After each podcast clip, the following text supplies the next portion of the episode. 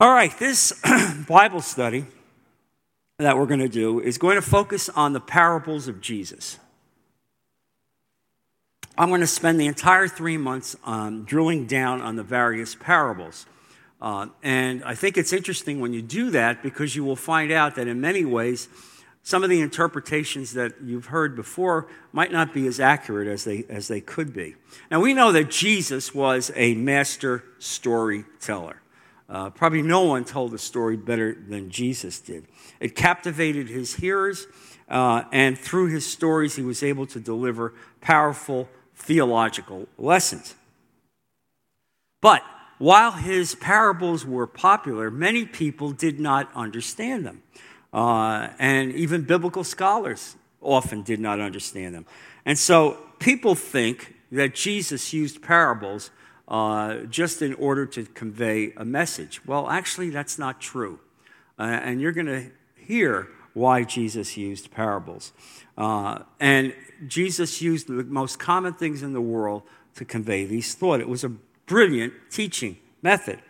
Um, and some people say that Jesus did this better than sermonizing. Well, you know that the, uh, uh, the first uh, Sermon on the Mount that Jesus delivered was a sermon. He delivered it in a sermon style.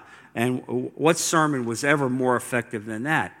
Uh, but you're going to hear that something happened to the Lord about two years into his ministry that caused him from that time forward to speak forever in parables. Uh, and I think it's interesting when we do this. Uh, and so, you know, when, when I studied this uh, in preparing for this, I noticed that some uh, scholars uh, will say that the good thing about the parables is, is, that it leaves the hearer with the right to make their own interpretation. Well, what does that mean? Let the hearer make their own interpretation. I mean, are we, are we doing our own philosophy of God, our own religion? That, there's nothing more false than that. That's not true. That's not what it's about. Uh, and so clearly, there is a singular view of understanding what the, what the parables are about. Uh, and so one day, his disciples, this is now in the third year of ministry, they asked him, Why do you speak in parables? And so if you have your Bible, we're going to give your Bibles a workout. Look, turn to Matthew chapter 13. Matthew chapter 13, verses 10 to 15. Uh, and this is now in response to why do you teach in parables? The disciples came to him and asked, Why do you speak to the people in parables? He replied, The knowledge of the secrets of the kingdom of heaven have been given to you, but not to them. Whoever has will be given more, and he will have an abundance. Whoever does not have, even what he has will be taken from him. This is why I speak to them in parables. Continuing on, those seeing they do not see Though hearing, they do not hear or understand. In them is fulfilled the prophecy of Isaiah. You will be ever hearing, but never understanding. You will be ever seeing, but never perceiving. perceiving. For this people's heart has become calloused. They hardly hear with their ears, and they have closed their eyes. Otherwise, they might see with their eyes, hear with their ears, understand with their hearts, and turn, and I would heal them. So, what does this mean? It means that Jesus had determined that there were people that had no interest in understanding the things of God. They had no interest in his ministry. And so, effectively, as a result of that, Jesus spoke in parables. And the Holy Spirit selectively, selectively then allows those people, some to understand and some never to understand. You understand that? And the citation that he, he, he gives here uh, comes out of Isaiah, Isaiah 6, verses 9 and 10. Uh, and, and that's, that's an amazing uh, citation because that was the commission of Isaiah to go out and preach. And yet, as God had warned him, but some will never understand, some will never hear, some have their ears calloused. Uh, and I want you to understand that. That is God telling Isaiah that even as you go out, there are going to be people who will not be able to understand the Word of God because God speaks in mysteries.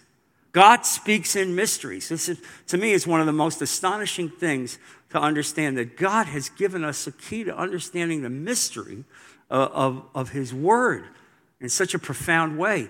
Uh, because you know that the people of the Old Testament didn't, didn't understand the Holy Spirit. They didn't understand about Jesus Christ coming. Uh, they knew a little bit here and a little bit there, and yet God kept all that uh, as a mystery. Uh, and so Jesus is effectively saying that those who think they know it will be shut down, and those who are humble and are thirsty will be given the word. And so, just as it was true then, it's true, to, true today. And so, this becomes a critically important understanding the ministry of Christ. Uh, and so, while the parables do illustrate and clarify for those with ears to hear, they have precisely the opposite effect, you see. The opposite effect uh, on those who have rejected Christ.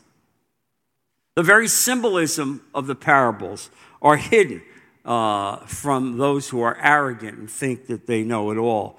Uh, and unless you have the discipline and desire to, to be drawn closer to Christ, you'll never understand that. That is why Jesus adopted this form of teaching. Uh, it was effectively a divine judgment, you see, against those who met his teaching with scorn and disbelief. And this becomes important. And, and you know, recently uh, at Christmas, in my Christmas message, I spoke about that very issue. Uh, and here you understand the wise men travel 800 miles uh, from what is currently Iran, and they travel 800 miles because they see the star in the sky, and they know the writings of Daniel, and they know effectively that through the Spirit that the Messiah is born. And so they come where else? To the temple. Uh, and they speak to the, to the leaders, the religious elite, uh, and to Herod. Where is the king of the Jews born? Uh, and of course, Herod didn't know, but he asked the, the uh, men, the leaders, the religious elite. They immediately turned to Micah chapter 5, verse 2, and say, Oh, yeah, it's uh, Bethlehem. It's like seven miles down the road, turn right. And they never went themselves. Do you see what happens when your, your religiosity so overcomes you that you think you don't need God? That you think you have the answer to the issues? We don't have to go down that road. We're not interested in a Messiah that's a baby. We want a political leader. And that's why God hid his mysteries from these people. It relates to the heart. And it's a fact even today. It relates to the heart. And so notice how, how Jesus described the unbelievers who were around him. They had, quote, stopped up their own ears and held their eyes closed tightly, lest they should understand with their hearts and turn so I should heal them. Can you imagine being in the presence of God Himself and you refuse to listen because it's not the message that you want, not coming from the form that you want, and you're worried about your own position and status. This was an incredibly, incredibly significant indictment uh, against religious elites, and I would say against religiosity uh, in so many ways. The more that they heard Christ, uh, the more they were going to be held accountable by God. And so God really made it very simple. He shut it down. They were not going to understand it, they would never come to understand it. Uh, and so the more they harden their heart against the truth, the more severe would be the judgment against them. If you have your Bible, look at Luke chapter 12, if you would. Luke chapter 12, verse 48. Jesus speaks again on this issue. But the one who does not know and does things deserving punishment will be beaten with few blows. For everyone who has been given much, much will be demanded, and from the one who has been entrusted with much, much more will be asked. And so there you see the economy of God. If you've been given wisdom and insight, God is going to demand more from you. If you're innocent and not really understanding the truths of God, then God's uh, judgment upon you is going to be uh, less severe. And so that's the point of these parables. That's Jesus is, and God is holding them in, uh, incredibly accountable. And so, incredibly, by concealing, you see, concealing the spiritual lessons uh, from, from these people that have opposed Jesus, concealing them in everyday stories and symbols, Jesus was keeping them from fi- piling guilt on their own heads. They were rendering themselves guilty before God. And every day that would go by would get worse and worse. So God just says, It's over. It's over. You don't, you don't deserve to hear it. I mean, we don't talk about this much. We don't understand this, but this is a significant issue. And so uh, uh, there were other good and significant reasons uh, for Jesus to package the truth in parables in the face of widespread unbelief uh, to his ministry. Turn to Matthew again, chapter 13. Look at verses 53 to 58. When Jesus had finished these parables, remember now, this is in his third year of ministry, because the first two years he didn't do it. But now the opposition is growing against him. When Jesus had finished these parables, he moved on from there, coming to his hometown. He began teaching the people in their synagogue, and they were amazed. Where did this man get this wisdom and these miraculous powers? They asked. Isn't this the carpenter's son? Isn't his mother's name Mary? And aren't his brothers James, Joseph, Simon, and Judas? Aren't all his sisters with us? Where then did this man get all these things? And they took offense at him. Underline that. But Jesus said to them, Only in his hometown and in his own town, own house is a prophet without honor. By the way, two things I would bring to your attention. First, that, that the people in the hometown resented him uh, repudiated him, would not accept him, closed their eyes. And so, what does God do? That's the way you want it, that's what you're going to get. But no, notice also that this verse clearly articulates the fact that Jesus had brothers and sisters. Uh, and I think it's an important part. We know that James, his half brother, uh, uh, obviously, uh, would become one of the great leaders of the Christian movement after Jesus dies. Uh, and so you see this taking place here. But the point of this is that here he is in his hometown, this great teacher, this great God, rejected by humanity because they detested him. They were afraid of Jesus, they were afraid of what he would do to their public status. And so, as you see this, uh, he, he, Jesus is now speaking publicly through parables to hide God's mysteries and truth from the undeserving, from the self righteous, from those who are absorbed in religiosity. In short, Jesus' parables had a twofold purpose. They hid the truth from those who were self righteous, caught up in religiosity, who fancied themselves too sophisticated to learn while at the same time they reveal the eternal truth to those who were poor in spirit. And that's the nature of how God operates. If you're poor in spirit, uh, you know the Beatitudes begins with that. Blessed are the poor in spirit, for they shall enter the kingdom of God. Blessed are the poor in spirit. And that's what you always want to be in front of God bowing your head and saying, Lord, I need you. I need your word. Please educate me, Father, as to what you mean. And when you approach God like that, God answers you. He answers you, and the Holy Spirit answers you. And so things that you find maybe that are not so clear will become more clear. Uh, Jesus thanked the Father for his results. He said there, I thank you, Father, Lord of heaven and earth, that you have hidden these things, hidden these things from the wise and prudent and have revealed them to babes. Even so, Father, it seemed good in your sight. Can you imagine? You've hidden them from the wise and the prudent. You didn't give it to them, you didn't give access to them uh, because effectively it's casting pearls before the swine. You know what Jesus said about that. Cast not the pearls before the swine. Why would he use that metaphor? Because pearls were considered like diamonds. Why give the mysteries, the greatest gifts of God, to people who would repudiate it, who despised it, who were not interested? This is a lesson today for us. If you want to advance in the kingdom of God, you have to have a broken spirit. You have to bow before God uh, and say, Lord, I, I submit to you in every way. Speak to my heart. And God will speak to your heart. He will speak to your heart. Even as you go out and give the message of salvation, this is another thing that I spoke about yesterday, that we have a responsibility as individuals and as a church collectively. That is to go and spread the news about salvation. And when you do that, and you do it with a broken heart and a broken spirit, when you come to people that have that spirit, God will see that they're saved. You're not saving them, God is saving them. And so it's important to understand that. Uh, and so Jesus never spoke in parables in the first two years, with the exception of the Sermon on the Mount, uh, in that one section where he closes uh, about the builder and the home. If you have your Bibles, we could take a look at that. That's Matthew chapter 7, verse 24.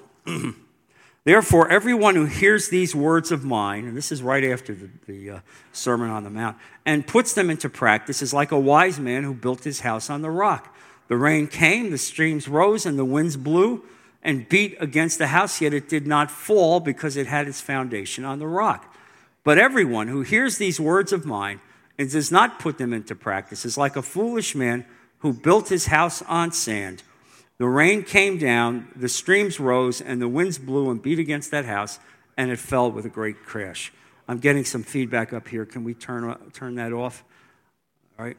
Um, and so uh, Jesus is indicating there you hear the words, you understand the words, you, you, you, you build your life on the words, you build your, your future on the words, God will protect it, He will uphold it.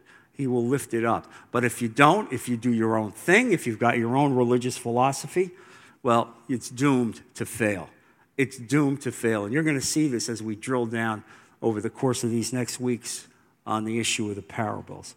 Uh, and so understand this that, that uh, all unbelievers, and let me repeat this, all unbelievers lack the capacity to understand Jesus' parables that speak about the mysteries of God. All unbelievers. Now, how do I get that citation? Turn to 1 Corinthians chapter 2. And this is important that you know this, even as you go and spread the gospel. I want you to be aware of this. You may find it, you know, surprising, but this is a fact. 1 Corinthians chapter 2, uh, verses 7 to 8. And this is Paul speaking now.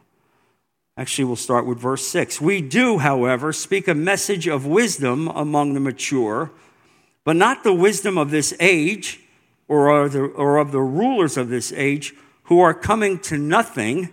No, we speak of God's secret wisdom, a wisdom that has been hidden and that God designed for our glory before time began.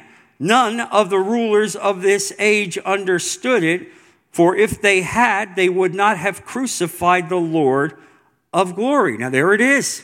They didn't understand. They didn't understand the Word of God. They didn't understand the mysteries of God because they were self righteous, filled with religiosity. And so God brought the curtain down. Uh, and so you understand that.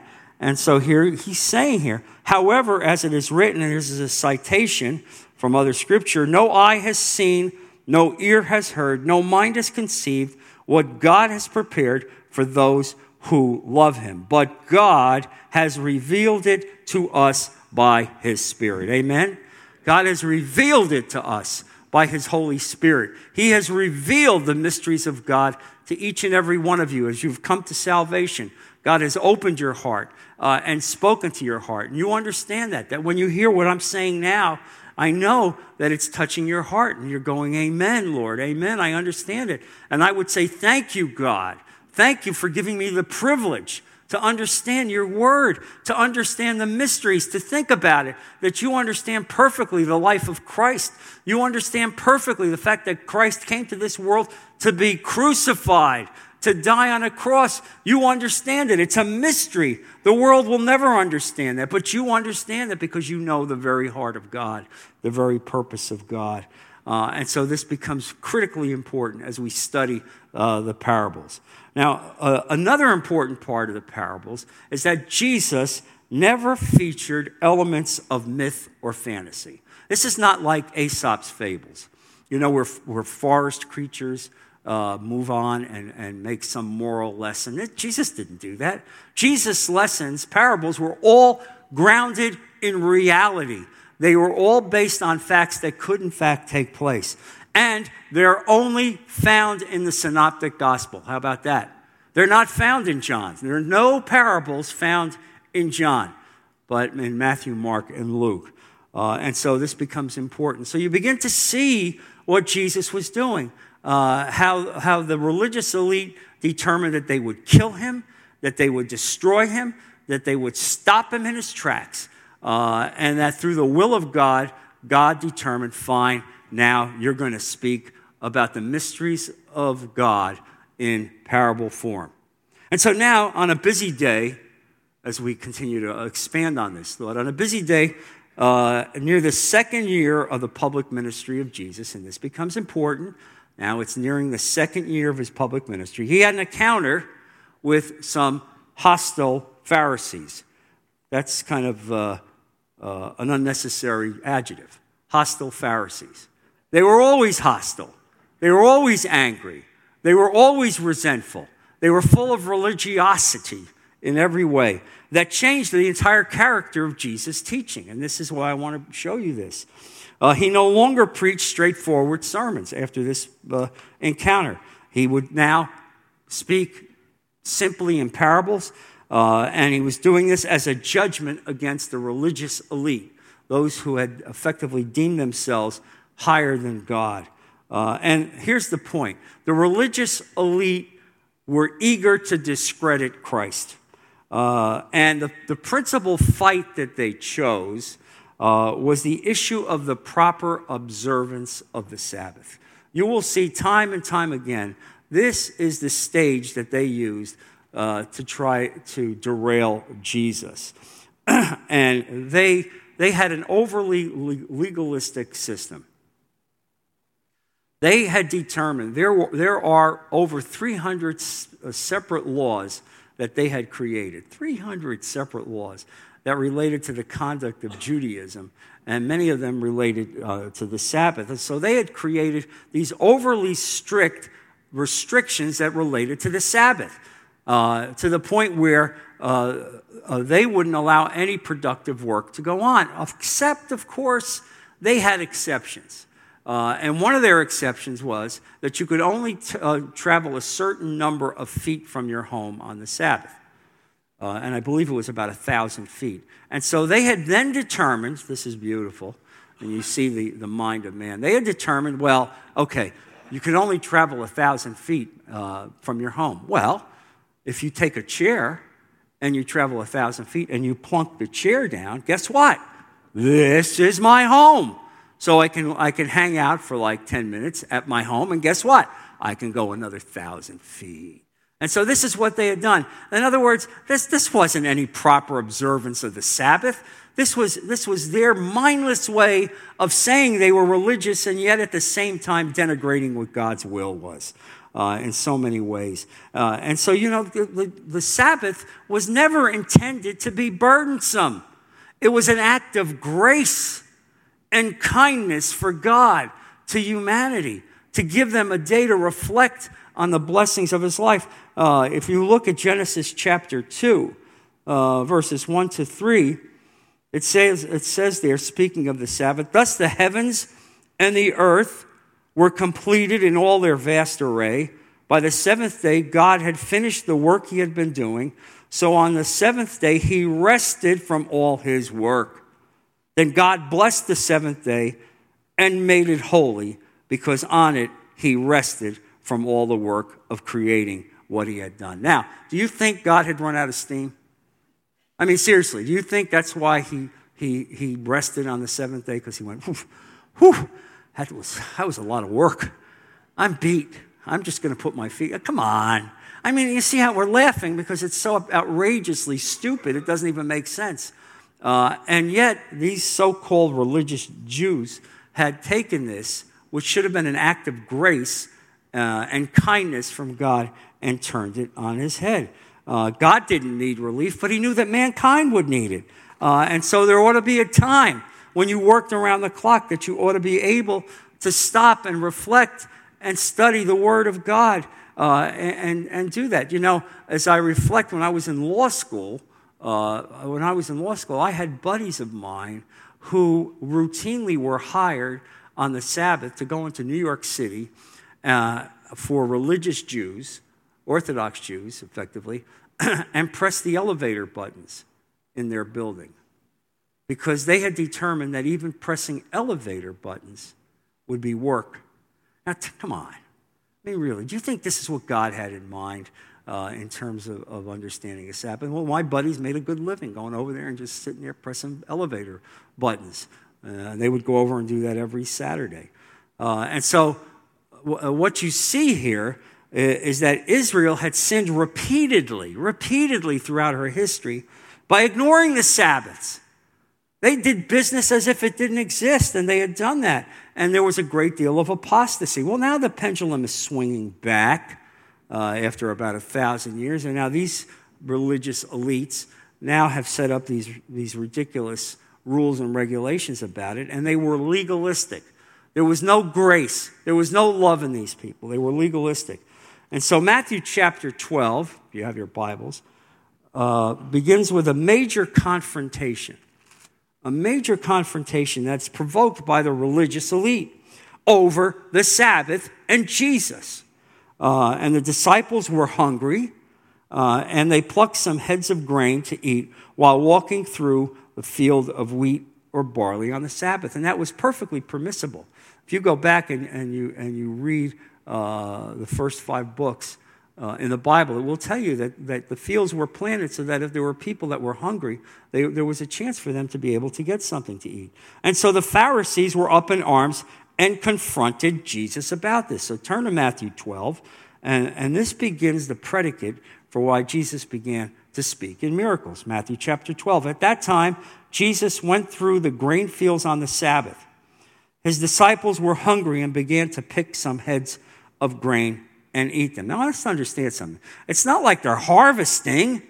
They're not out there harvesting. They're walking through a field and they're hungry and they pick up an occasional head of grain and they're eating it. Let's get this picture straightened out. When the Pharisees saw this, and you can imagine they must have been trailing Jesus every moment. When the Pharisees saw this, they said to him, Look, your disciples are doing what is unlawful on the Sabbath, which was working. They're working. Look at them. He answered, Haven't you read what David did when he and his companions were hungry?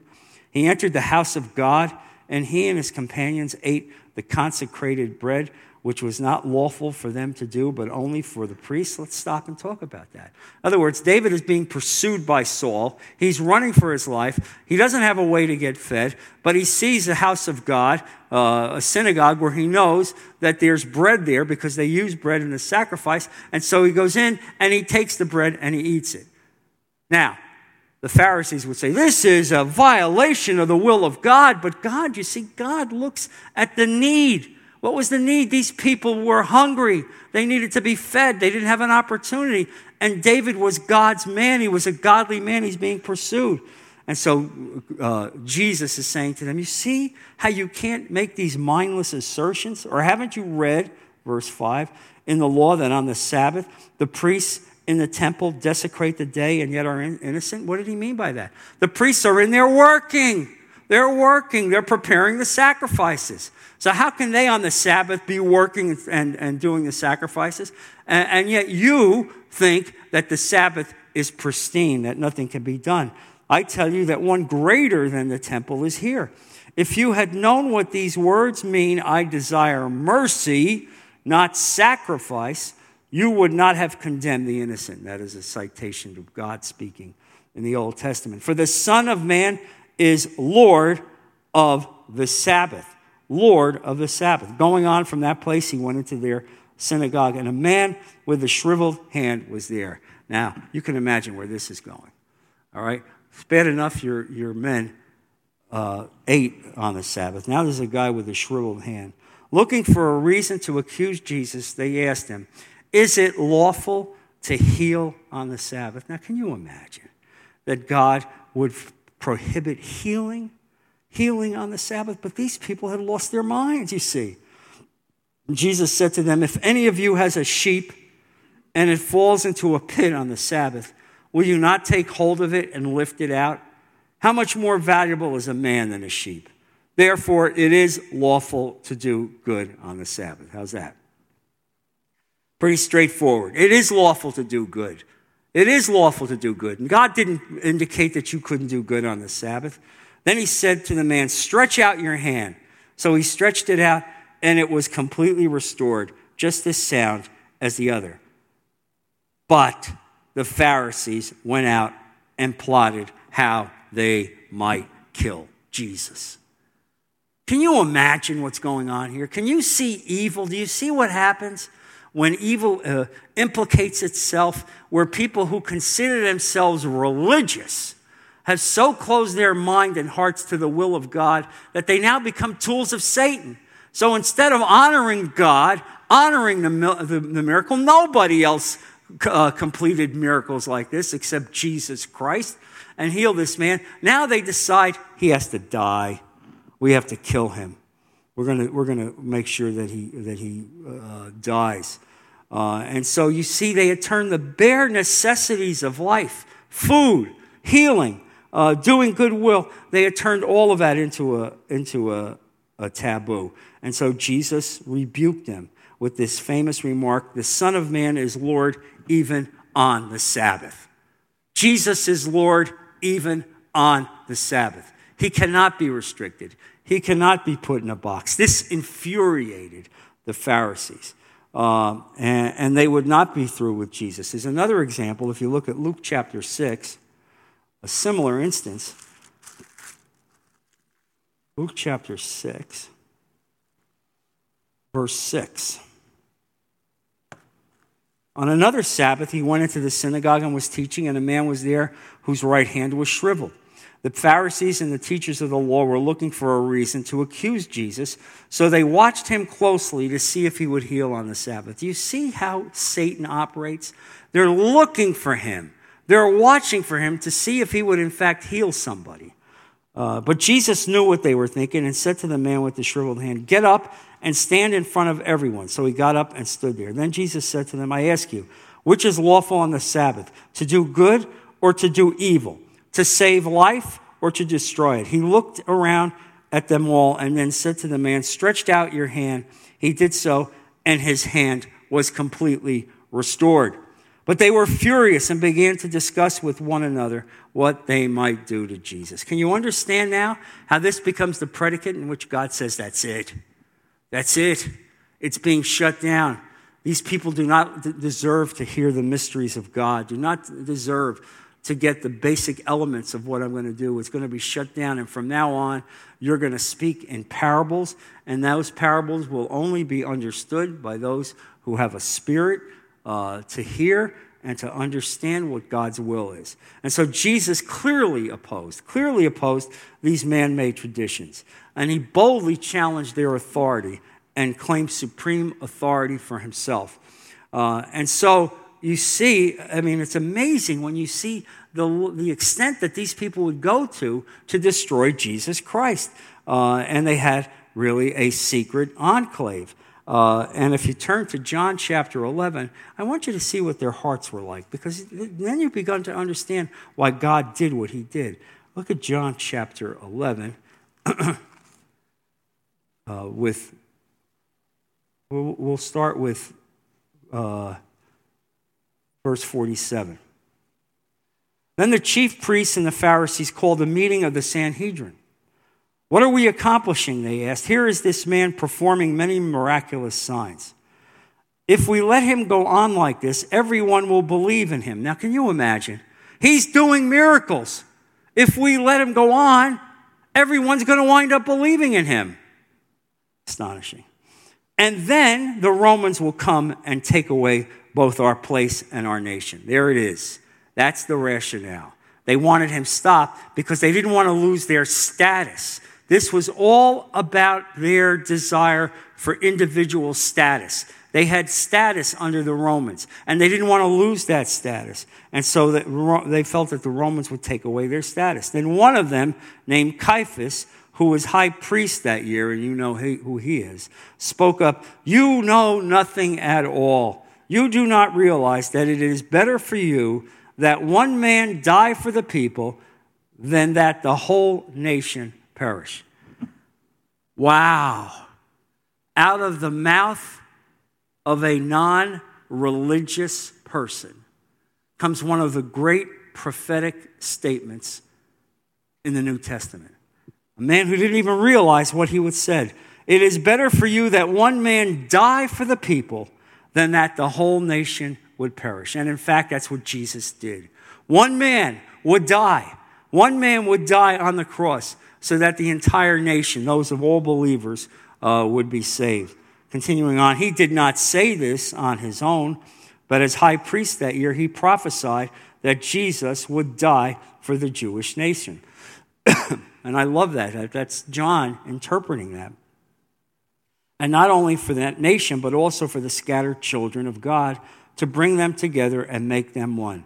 So from that day on, they plotted to take his life. Incredible. Excuse me. Incredible. And so you see what's going on here. And so how God saw their hearts and saw what they planned to do. And, and so God intervened. And that from that day forward, Jesus would speak uh, in parables. This becomes an important lesson for us today as we understand how God looks at our hearts and sees our hearts and sees our willingness to listen and to submit our lives and to be open to His Word. And yet, at the same time, He sees the heart of those who have closed their hearts, who have closed their minds, who have closed their ears, who have closed their eyes. And God will not cast pearls to the swine. He will not. And I would say this to you, those of you who have been trying to spread the gospel, that there may be people that you've tried for years uh, and have no interest uh, in hearing about the gospel of Jesus Christ. Uh, Jesus made it plain to his disciples when they encountered people like that shake the dust off your feet and move on.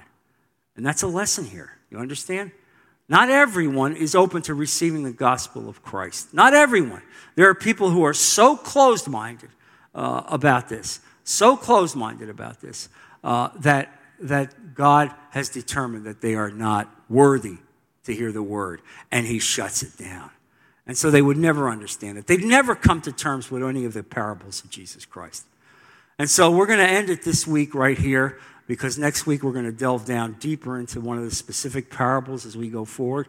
But it's important for you to get the predicate about how this all came together, what God's plan was, uh, and how Jesus really uh, was demonstrating right early on that God, God's word was for those who were broken and poor in spirit, not for those who deemed that they were not worthy, that they were the religious elite. Let's bow in prayer. Lord, I thank you so much for, for the words that you've given us. Father, I ask that these words resonate in our hearts, that as we leave here, we continue to think about what Jesus did and what you did through him how the world was changed, Father, and how we ourselves need to be mindful of the fact of how our hearts are. That if we want to gain the mysteries of, of God and understand this, that we need to be poor in spirit. That God never uses a proud man, but instead elevates those who are broken in spirit. Bless our people, protect them as they leave here, Lord. Protect them this week and bring them back safely next week as we continue to study your word, as we put all of this in Jesus' precious name. Amen. God bless you all.